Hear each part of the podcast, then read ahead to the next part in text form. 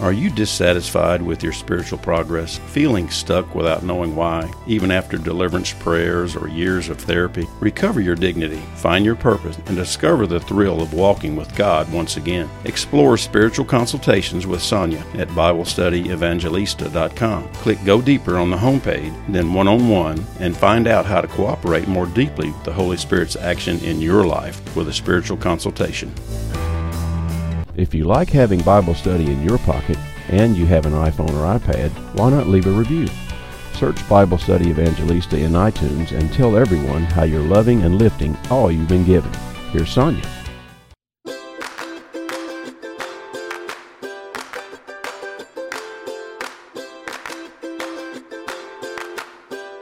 It's our series on angels here on Bible Study Evangelista show, and I'm Sonja Corbitt, your Catholic Evangelista. In this second show, we're going to talk about the relationship between angels and human beings.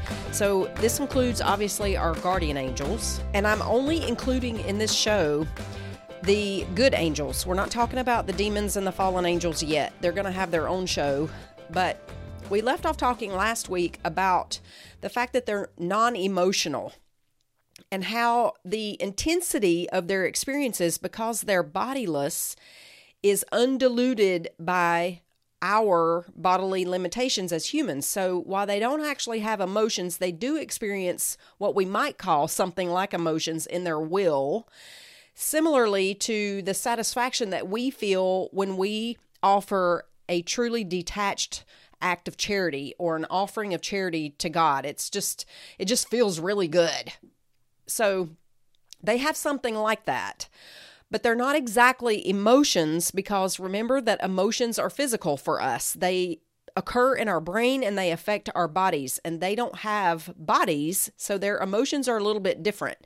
And we know from last week that their wills, an angel's will, is how he communicates with another angel through mental telepathy. And this is very cool and we'll talk about this in great detail next week when we look at the hierarchy of the angels, but they communicate with one, of, one another vertically rather than horizontally. They send truth down the hierarchy rather than vertically because I'm, I'm sorry, rather than horizontally the way we do. Remember, we spoke last week about how human beings relate to one another horizontally because we are brothers created in the likeness of God, so we relate to one another horizontally, whereas the angels exist and well, I don't want to say live because although they do live, but not in the way that we're thinking, right?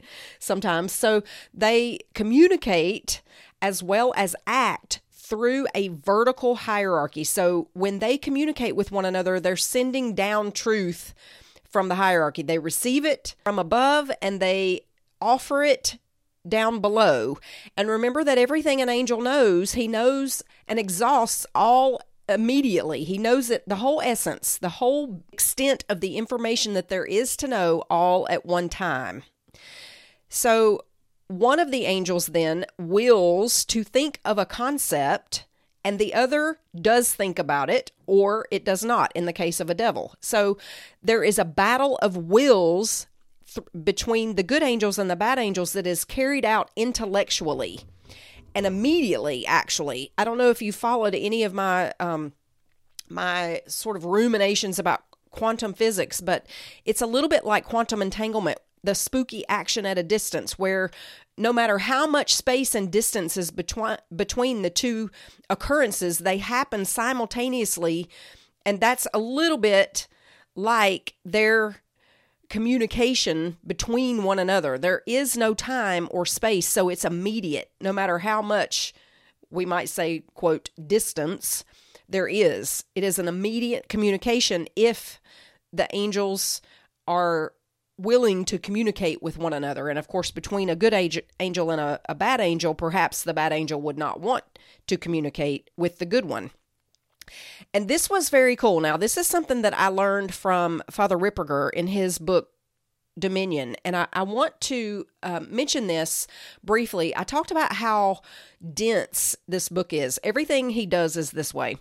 And it's it's very difficult to read. It is not a an easy read at all. But what I love about Father Ripperger is that he really gets down to the minute explanations for everything. He's very, very precise in the way that philosophers are.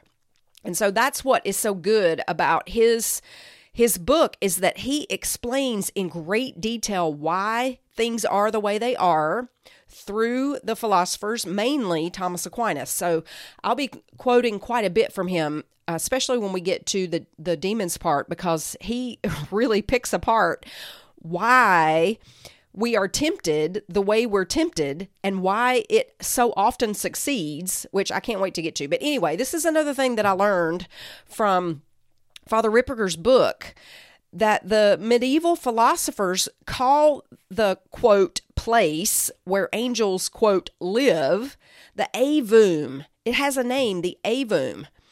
Now listen, this this is very very precise, but it's fascinating and I, I think it's very important because if you're thinking about as we talked about last week, if you're thinking about Genesis chapter 1 and the angels were presented with a choice to serve and they chose not to serve, those that chose not to serve fell. That indicates a sequence of events in a quote place where there is no matter and no time. Since time measures change and sequence, if there is no time, how exactly could that happen? How could they make choices in a sequence of events? And so Thomas Aquinas talks about a place called the Aevum. He says that angels can choose implies there is a sequence of events sequence of events in their thinking or operations, but because they do not have bodies, they do not occupy time. Time is a measurement of change, a motion of a physical thing, and God never changes. Still, they made a choice with what we think of as sequential thoughts. So tradition says they exist in the aevum, which has a beginning but no end. It's not eternity, but an in between eternity and time where their being, angels, an angel's being or spirit, is always in the now, the present moment. Whereas physical bodies and actions are regulated by time, the aevum is a measurement of actions but not of being, according to Aquinas, which I know is kind of heavy there, but but here's the gist. The gist is since there is no matter, there are no places for angels. And since there is no matter, there is no time for angels. So how then do they make decisions especially that first one, right? Because be- before they were confirmed in their decision forever, they had to be able to make a choice. And choices, from our point of view, are a matter of sequence. So Thomas Aquinas calls this sort of in between place that angels occupy in their being or in their spirit, he calls that the aevum. And the aevum is a measurement of action not of being, according to Thomas Aquinas. One of the, the other questions that people often have, and this came up in the uh, angels group on the community this week do the angels know my secret thoughts? And the answer is no, they do not. What they can do is place a thought or a suggestion in our minds. They can place a picture in our minds for us to then chase with our thoughts and our imagination.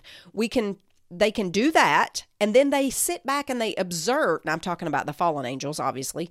They sit back and they observe how we respond to that thought. And actually the good angels do this too. This is part of how they guide us is they'll they'll place a thought or an image into our memories in our minds and then watch how we respond and that gives them an indication of what we're thinking right? But it, it they can't read our thoughts unless we open ourselves to that communication. They they're not able to force themselves into our minds any more than they can force our wills any more than you can force your mind and your will into your neighbor or your spouse i have to battle this all the time in consults we cannot force another human being, and to try to do so is demonic.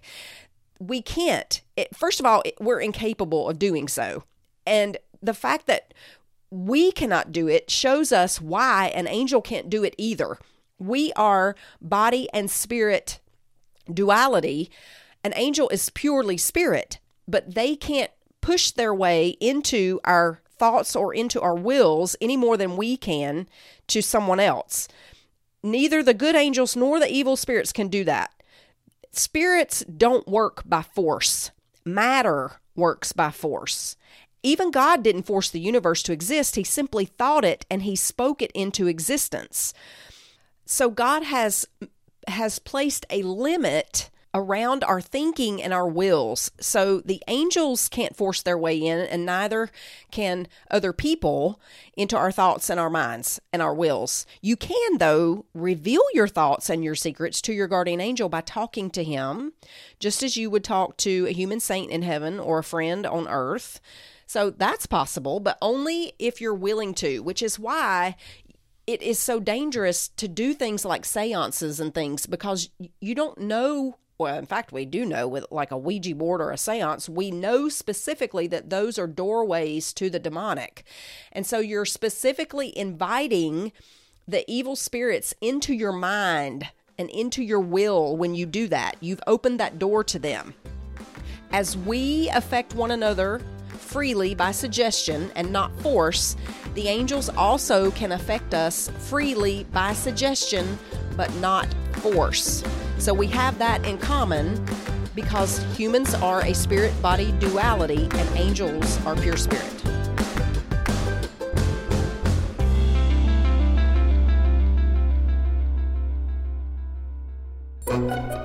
You're listening to the Bible Study Evangelista Show, Bible study experience that tastes like cake. Let's get social. I'm no longer on Facebook, so come and connect with me in the new Catholic Evangelista community. Visit BibleStudyEvangelista.com and click Community on the menu, or scroll down to the radio notes and click the link to our community. We're sharing pics and prayers, love the word takeaways and insights on the daily readings, and everything else social. Come share with me. Sonja created the Love the Word Bible study method just for you based on Mary's personal practice and formulated for your personality and temperament. Get your Love the Word meditations every Monday morning by signing up at BibleStudyEvangelista.com. Now, here's Sonja.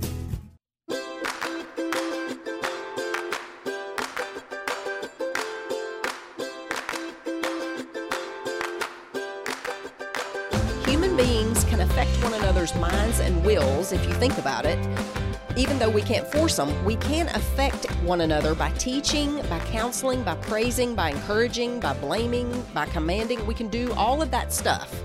We do it in bodily ways, unlike angels, but we also can suggest things to one another through the imagination. We can offer pictures, we can offer metaphors, we can offer examples through the imagination because that's the inner sense that makes images. And angels can also do that. They can also inspire our imaginations in a way that's actually not direct mental telepathy. They teach one another through that mental telepathy, but that's not the way they teach us. Instead, they inspire us. They suggest things to our imaginations, and of course, the evil spirits do the, do the same thing. They tempt us in the same way that guardian angels help us. Tempting is not forcing a spirit or a soul, it can't be forced. There's no such thing as spiritual forcing. There is spiritual power, but it can't force another spirit because a spirit is free. Spirits have free will by their very essence. Even exorcists don't push demons out, they pray them out. Jesus appealed to that principle of the spirit being free when he criticized them for thinking that their souls were forcibly contaminated or made evil by spiritual dirt or physical dirt sorry. He talks about how defilement and purity they come from within by free choice not by what you're exposed to in food or drink or dirty cups or anything like that. So we can influence each other's choices and angels can influence our choices, but they can't put judgments in your mind or choices in your will, even though they can put images in your imagination and even feelings in your heart. Which is why we have to be so careful about those feelings because feelings don't force you either. Your will can choose whether to follow your feelings or not, and the enemy uses your feelings against you.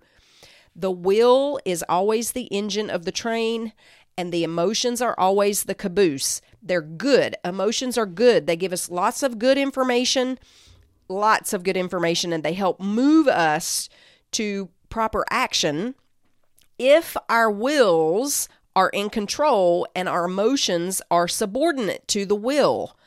But angels can affect our feelings. They can put images in your in your imagination and feelings in your heart. And the reason that that is not force is because you still have a will that can choose to subordinate those emotions and to subordinate those thoughts and to subordinate those images. So, can angels read our secret thoughts? No, they can't, but they certainly can watch our actions. And that's mostly how they discern what we're thinking, unless we speak to them directly.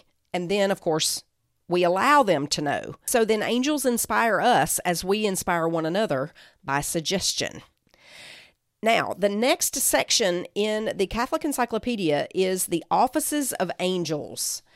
And it says there that it is as messengers that they most often figure in the Bible.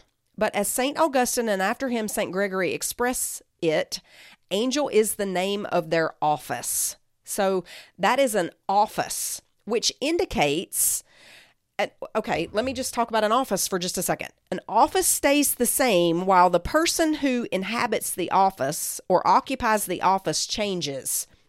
It's like the presidency, right? The presidency stays the same while the occupant of that office changes every 4 years. So an office of the angel of an angel is the same principle, which is why when the fallen angels fell, it is thought by the church fathers that God is replacing the fallen angels with human beings in the hierarchy. Oh, I cannot wait till we get to the hierarchy because there's a lot of really good stuff in there. But it's it's important that we see that angel is the name of their office. They are messengers because that is their office. Angel is the office, and that also implies a certain authority because an office has with it a certain power and authority, which those two things are a little bit different, according to uh, Father Ripperger, which I, like I said, I love his precision. Power means that you have the ability to, to do it. Authority gives you the right to do it. Now, in the Bible, power and authority are they're interchangeable words, but I love the precision with which Father Ripperger he defines those two terms. So, power is the ability and authority is the right. You have the right to do something. And so, angels have the right to be messengers and to fulfill their tasks. And they have an office then that also has the power that goes with that authority. It says in the Catechism that office expresses neither their essential nature nor their essential function, that of attendance upon God's throne in that court of heaven of which Dan- Daniel has left us a vivid picture. And then it quotes Daniel. I'm sorry, it was actually the encyclopedia, not the catechism that that I just quoted. This passage in Daniel is is really informative for sort of what's going on in heaven. It says, I beheld till thrones were placed, and the Ancient of Days sat. His garment was white as snow, and the hair of his head like clean wool. His throne like flames of fire, the wheels of it like a burning fire. A swift stream of fire issued forth from before him. Thousands of thousands ministered to him, and ten thousand times a hundred thousand stood before him. The judgment sat and the books were open. That's Daniel chapter 7, verses 9 and 10. And you get this idea of the number of angels. And of course, we talked last week about the fact that if every human being that ever did live, is living now, and ever will live has a guardian angel, then just imagine the number of that. And then multiply that by another eight hierarchies of angels. And so when Padre Pio said that if we could see just the fallen angels, that they would block out the sun, right? The numbers are staggering. Our minds can't even imagine that kind of of multiplication.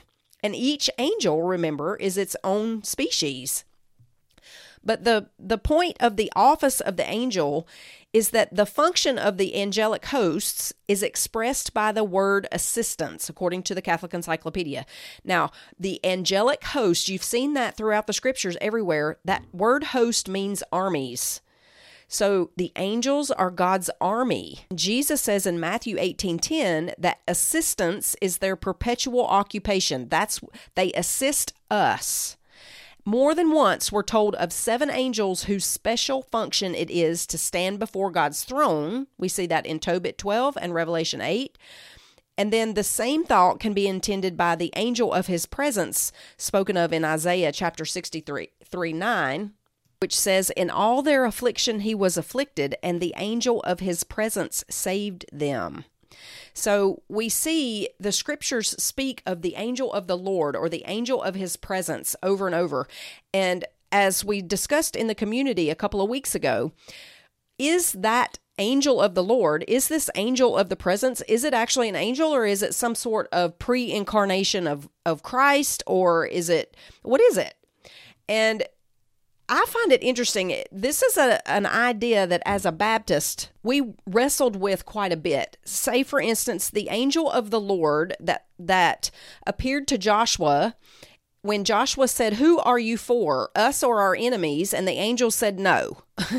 and then at the river Jabbok, when Jacob wrestled with the angel of the Lord, right? So you see this idea of the angel of the presence, the angel of the Lord.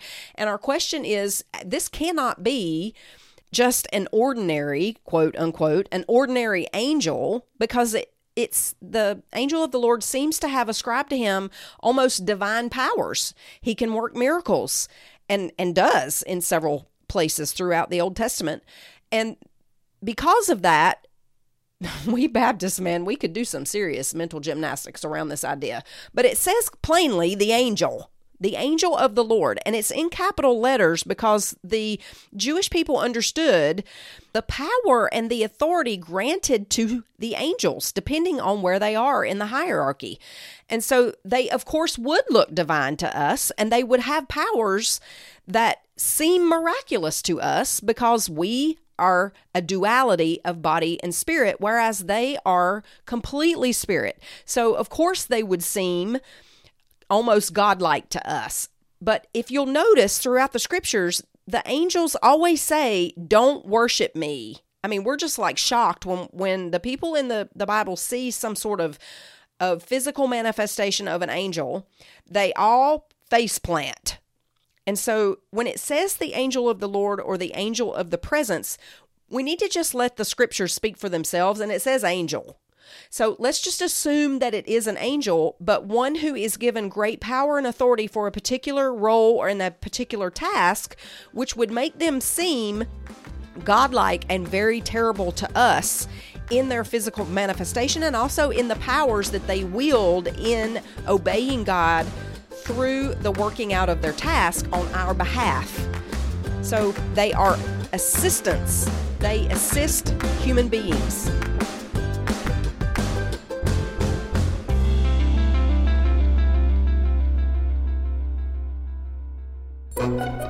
You're listening to the Bible Study Evangelista Show, Bible study experience that tastes like cake. Did you know you can get Bible Study Evangelista radio notes and podcasts delivered to your inbox every Monday morning? Redeem your Mondays. Join thousands of your fellow listeners by subscribing at BibleStudyEvangelista.com. Now, here's Sonja. If you're tired of being harassed by anxiety, fear, and depression, if you're ready to end the constant drama and pain in your relationships and circumstances, if you're sick of pain and disease and constant fatigue in your body, you need the Sacred Healing Masterclass. It's packed with practical tools for healing anxiety and woundedness, 10 hours of biblical Catholic teaching on healing for the heart, soul, mind, and body and the latest science in physics, neuroscience, and somatic psychology. Healing is your promise and inheritance in Christ. Go to BibleStudyEvangelista.com homepage and click on the Sacred Healing Masterclass for details on how you can be healed. You will experience healing through this masterclass, and what you learn will dispose you for love, heart, soul, mind, and strength for the rest of your life.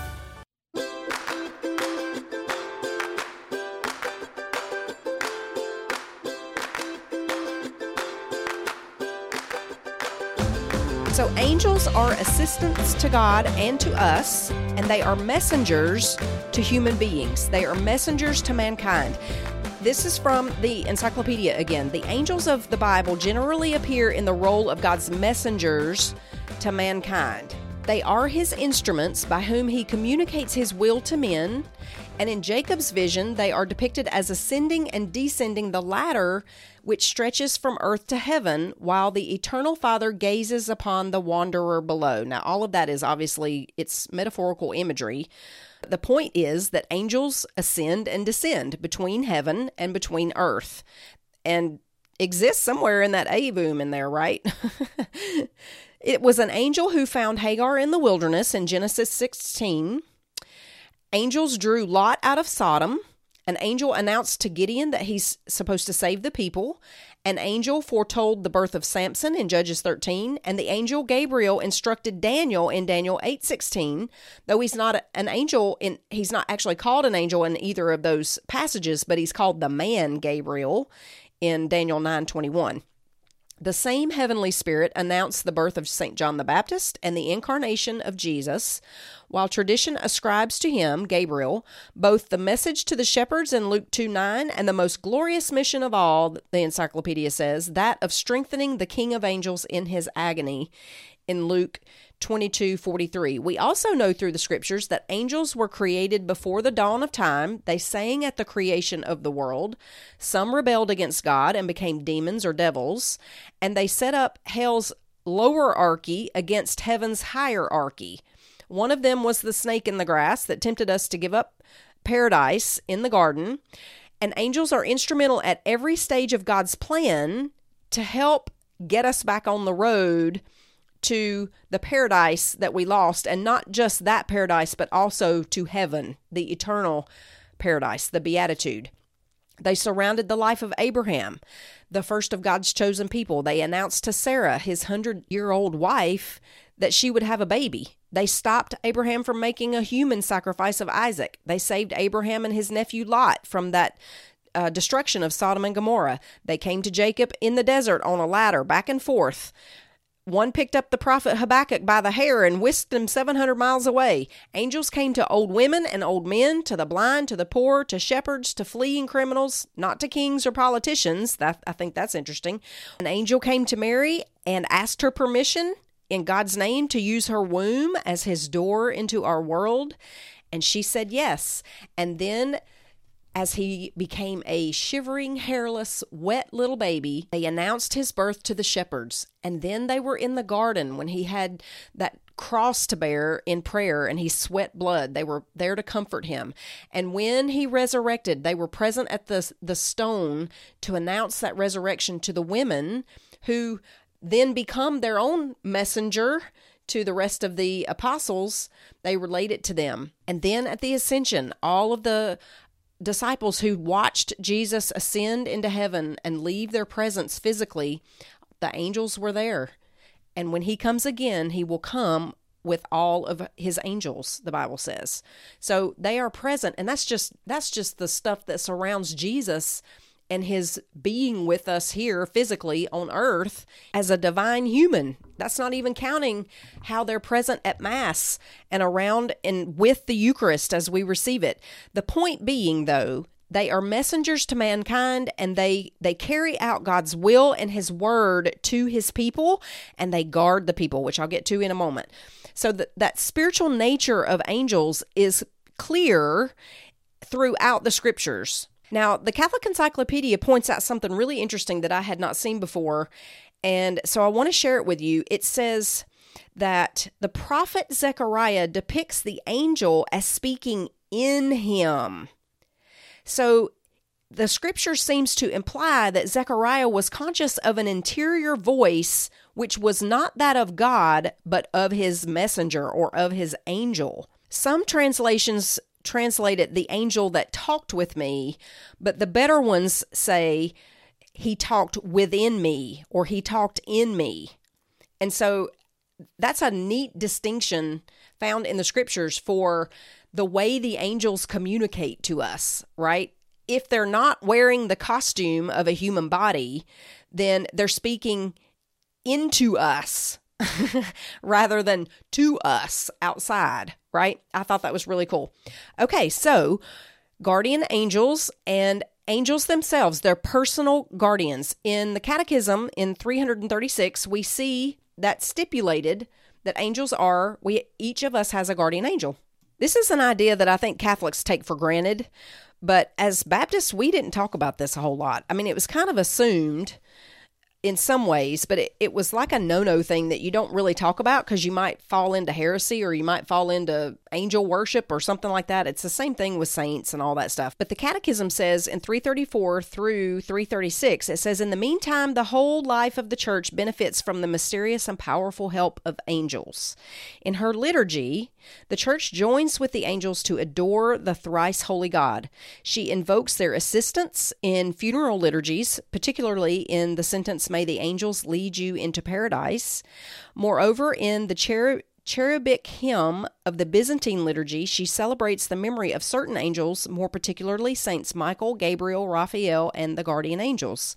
From its beginning until death, human life is surrounded by their watchful care and intercession. And then it quotes the scriptures for that. Beside each believer stands an angel as protector and shepherd, leading him into life. That's a quote from St. Basil. And then the last sentence in that section already here on earth, the Christian life shares by faith in the blessed company of angels and men united in God. So that's the section in the Catechism on what is invisible. And of course, that would be why angels are in that section because they don't have bodies. So, where do we find the guardian angels in the scriptures? Specifically, Abraham sent his steward to seek a wife for Isaac and he said, He will send his angel before you. Genesis 24 7. And then in Psalm 90, when the devil, that's the psalm that the devil quoted to Jesus in Matthew 4 6 in the temptation in the desert. It says, His angels are given charge over you. Judith in the Old Testament, she attributes her strength in that national crisis to an angel. She says, As the Lord liveth, his angel has been my keeper. And then Jesus himself says, See that you despise not one of these little ones, for I say to you that their angels in heaven always see the face of my Father who is in heaven. And St. Jerome, in his commentary on that passage, says that the dignity of a soul is so great that each has a guardian angel from its birth.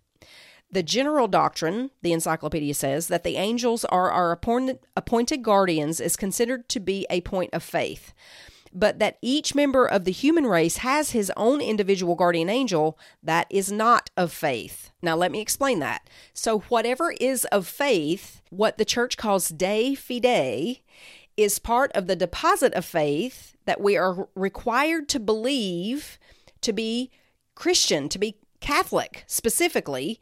But most Christians, we all share most of what is of faith, de fide whatever is not of faith, it can still be worthy of belief, but it's not a matter of heaven or hell, right? It's not a matter of salvation or the eternity of your soul necessarily. That you believe that you, particularly, and every human being also has a guardian angel assigned to them. But the view of having guardian angels has such so- strong support from the doctors of the church that it's silly to deny it, St. Jerome says. And guardian angels take part in all of our good works. Thomas Aquinas says in his Summa. So the Bible presents angels not only as our guardians, but also as actually interceding for us. They pray for us. The angel Raphael said, I offered my prayer to the Lord in Tobit 12 12. St. Ambrose said we should pray to the angels who are given to us as guardians. So I mean, it's all over the place. These are just a couple places in which the church fathers talk about angels. And we saw for uh, John of Damascus last week and how sort of pervasive that view is among the church fathers that each of us does have a guardian angel. Now, St. Paul forbids the worship of angels. And of course, you know, we wouldn't do that, but it, it would be pretty easy if you saw one to mistake the angel for God Himself. But he says, Paul says, let no one disqualify you insisting on self abasement and worship of angels, taking his stand on visions, puffed up without reason by his sensuous mind, he says in Colossians 2.18. And he says that specifically because that tendency of worshiping angels was pretty prevalent in Laodicea, to whom that letter to Colossians was written in part and his prohibition was actually made a canon of the church in 35 of the Synod of Laodicea, I'm sorry, Laodicea in the 4th century.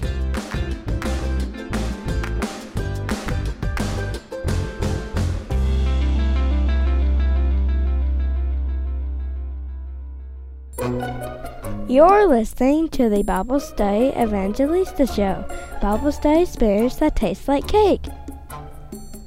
If you love having Bible study in your pocket, you can become a friend of the show. Click on the yellow friend of the show button on BibleStudyEvangelista.com and become a supporter of any amount and any frequency. Now, here's Sonja.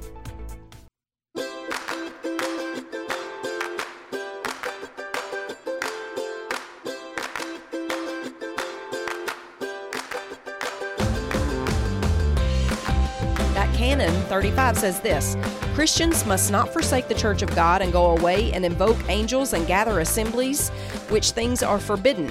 If therefore anyone shall be found engaged in this covert idolatry, let him be anathema, for he has forsaken our Lord Jesus Christ, the Son of God, and has gone over to idolatry. Now, it's it's interesting that there is a caveat there with that canon. It says that it's not that we are not supposed to speak with our guardian angels.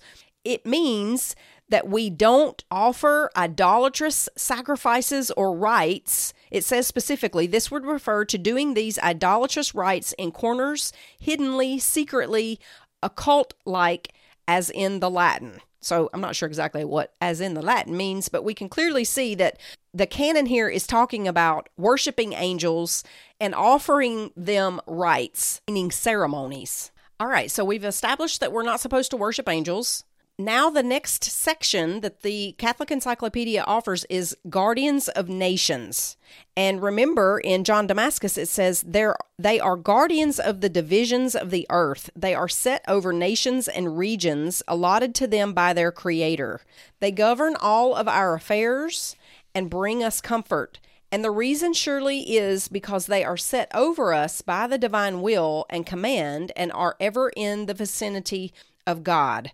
And then remember also in that section chapter 4 of St. John of Damascus concerning devil the devil and the demons, he says he fro- who from among these angelic powers was set over the earthly realm and into whose hands God committed the guardianship of the earth was not made wicked. So Satan then was given the guardianship of the earth, the dominion of the earth. And that we looked last week at the fact that that's why he fell to the earth when he fell from heaven, because this was his domain. But what is fascinating to me, I've been kind of noodling this all week. What's fascinating to me is what it says in Genesis that God created the man and the woman and he gave them dominion over the earth. Now, they had dominion over the earth God gave that to them after the angels fell. Man and woman had dominion over the earth. That tells me right there that that's part of why the fallen angels were jealous of the human race. Because if God gave the spiritual governance of the whole earth to Satan, that means that all of the angels that fell with him were in the hierarchy under him. So he was above all of them. So he's the highest of all of the fallen angels, and to him was given the domain of the earth. But when God made man and woman and situated them in the garden, He gave them dominion of the earth. So they had dominion over the enemy until they accepted the suggestion of the enemy and the temptation and they followed that and they fell into sin. And then that dominion reverted back to the enemy. And so all of our salvation is a battle for every human being's rightful place in the dominion that God has given him. His sphere, his sphere of influence, those who he, he has placed in authority under him or her, whatever our dominion is, our salvation, the working out of our salvation, is the process of reasserting our authority over our dominion. So God is giving it back to us a little at a time, person by person, and in each person, line by line, precept upon precept, the Bible says. So our spiritual battle takes place in our flesh over our lifetime. And what we're essentially doing is reasserting our authority over our own dominion, which, first of all, includes our own bodies, our own thoughts, our own will, our behavior. And then those things that God has given us authority over. Now, more on that later, but I just wanted to mention that because I've been thinking about it all week. That whole idea of how Satan was given the dominion, the spiritual dominion over the whole earth, and then God gave it to the humans. And then the humans gave it back to the enemy. And now God is giving it back to the humans through Jesus' sacrifice and the power and the authority that comes through the appropriation of that sacrifice through his blood and through baptism and through confirmation and the rest of the sacraments and of course his word. All of the all of the ways that we know that we win those battles and the battles essentially are over our rightful dominion which is why the bible talks about it already being over. You've already won. You just have to do the work the long laborious painful work training your thoughts and your emotions and your body to obey your will. That's the essence of of our entire spiritual battle is to reassert the proper order of our will over our thoughts and our emotions and our bodies. And that is our rightful dominion within ourselves, each person in his body. And we all have a guardian angel to help us with that. And we have other angels around us that are constantly battling to protect us. So every possible grace has been given to us to reassert our power and authority in Christ over the dominion that God has given us, whatever that is, which means the kingdom of God. And each of us then advances the kingdom of God as he or she does that, both for themselves and for those people over whom he or she has authority. Isn't that amazing? I think that is fascinating the way God has sort of given the enemy this middle finger, you know, at every turn, because even his temptations against us work toward our good. They help us grow. In fact, one of the shocking things that I read in Father Ripperger's book Dominion that I have really been having to kind of just step back and really think about this. And I know it's true. I know it is. It's just mind blowing. He says that temptation is good. You know, when we talk about we start trying to drive out the demons. Every time we get tempted we we want to drive out the demons and we want to pray deliverance prayers. And he says he says god allows it because it's good. It forces you to grow in virtue. Well not forces that's not a good word. But it it challenges you to grow in virtue. And because we're human and we're limited, we have to grow in virtue a little bit at a time, and that requires temptation. And if it weren't a good thing, God would never allow it. And remember that that is thought to have been one of the primary uh, tasks of Satan, the enemy, was to offer teaching to the human race. And now, of course, rather than teaching us, he tries to tempt us. But the point that Father Ripperger makes is that temptation is a good thing. We're constantly trying to drive out the demons from every little temptation, not realizing that, first of all, it comes from the world, it comes from the flesh, and only one third of it comes from the enemy. But even when it comes from the enemy, the temptation itself is not bad. It's meant to help us grow, and we need it, or we would never grow in our virtue. And so, as I've been kind of thinking about that, he actually said that in the context of why does God allow possession and obsession? And he said it, he said that temptation is a good thing in that context. And I was like, whoa, wait a minute. It would, it could somehow be good for a person to be obsessed or or oppressed or possessed by the enemy. And of course, you have to accept that if everything God does is good and everything He allows is for our good, then we have to accept too that somehow that could also be a good thing, and that is why God allowed it which has had me on my heels since I read it. I'm like, whoa, that is one very big thing to chew on. So I'll just leave that with you without any more comment. But John of Damascus then says that the angels, the uh, the angels have guardianship of the whole earth. And the Catholic Encyclopedia says that appearances of angels usually only last as long as the delivery of their message requires. But when their mission is prolonged, they're shown as the guardians of the nations at some particular crisis. I love that idea that we have angels that are steering us through the crises that we are experiencing in our world and in our country and in our church. I, I, mean, it's not like I didn't already know that, but just having it pointed out again is so comforting that they are guarding us through these crises that we're experiencing. Then the encyclopedia gives us the example of the Exodus. In Exodus 14 19, we see that there's an angel assigned to the people, also in Baruch uh, 6 6. And so it says, similarly, it is the common view of the fathers that by the prince of the kingdom of the Persians, we are to understand the angel to whom was entrusted the spiritual care of that kingdom.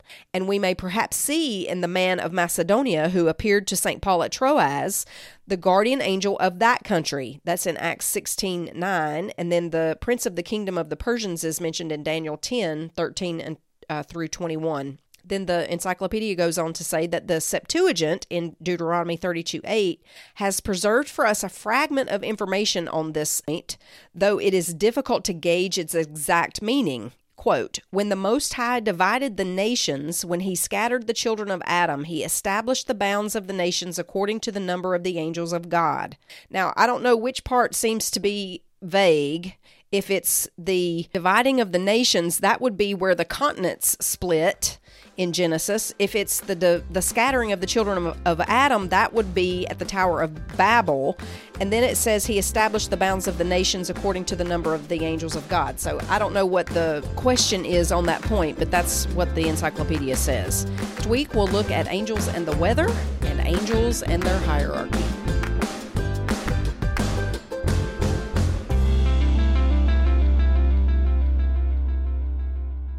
Thank you for listening to the Bible Study Evangelista Show.